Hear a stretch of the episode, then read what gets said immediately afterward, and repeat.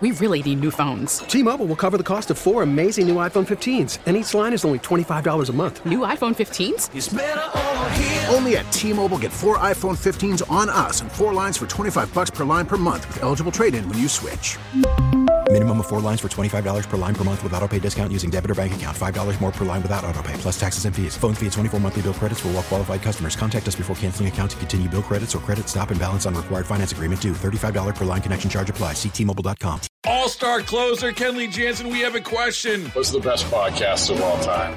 Baseball isn't boring, baby. I'm Rob Bradford, and every single day I'm sitting down with the biggest names to show you this great game is the greatest game. It's my podcast, it's my passion, it's a cause I started more than two years ago, and is now the most prolific national daily baseball pod there is. Another fact, so jump aboard the BIB Express. Follow and listen to Baseball Isn't Boring, presented by Wasabi Hot Cloud Storage on the free Odyssey app or wherever you get your podcasts.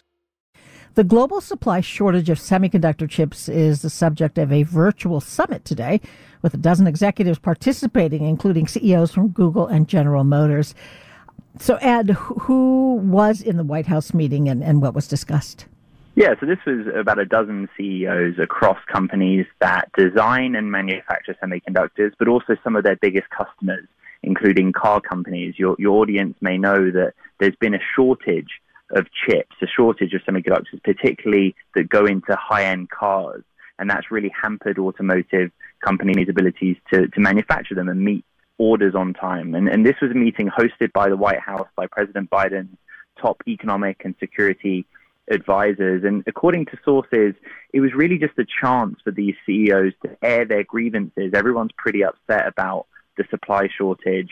And, you know, the Biden administration has some plans to, to, to address it long term, but it's not something you can fix overnight. You know, there was no sort of big sweeping statement, no specific action that they can take. But it was a chance for Biden to, to present his infrastructure bill to these CEOs and kind of reassure them that the U.S. will spend money on fixing this issue. Is this a problem with manufacturing or is it a shipping issue? Yeah, very good question. So it's both when we talk about the chip industry and we talk about semiconductor companies, we, we do so in a broad brush kind of way. But actually, there's only two or three companies that actually manufacture semiconductors. Lots of big US names that you'll be familiar with, like Qualcomm and Intel, they largely design those chips, design the technology, and then outsource the manufacturing. That is a, a process uh, uh, that is dominated by Taiwan Semiconductor Manufacturing Company in Taiwan and Samsung in South Korea. And this all stems from a miscalculation. You'll remember of a year ago, we were all here in the US when COVID hit and, and everything shut down overnight. You know, the economy basically ground to a halt. But everyone got it wrong. They assumed that all of us would be at home and that meant no demand. But of course, we needed more laptops, we needed more smartphones to help us work from home. So it was just a misstep. The chip companies stopped building chips because they assumed they weren't needed. But at the same time, all of the laptop companies started getting more orders and they themselves ordered more chips. So now we have a bottleneck where the two where everyone is dependent just on two or three companies and they can't keep up with demand. At the same time we had the Suez Canal issue recently. Most semiconductors are actually transported by air because they're high value. But because of the sort of general logistics backlog that we got because of the Suez Canal blockage, that has also impacted that time frame as well. Okay, but the Suez Canal was recently, and we've been talking about this shortage for months.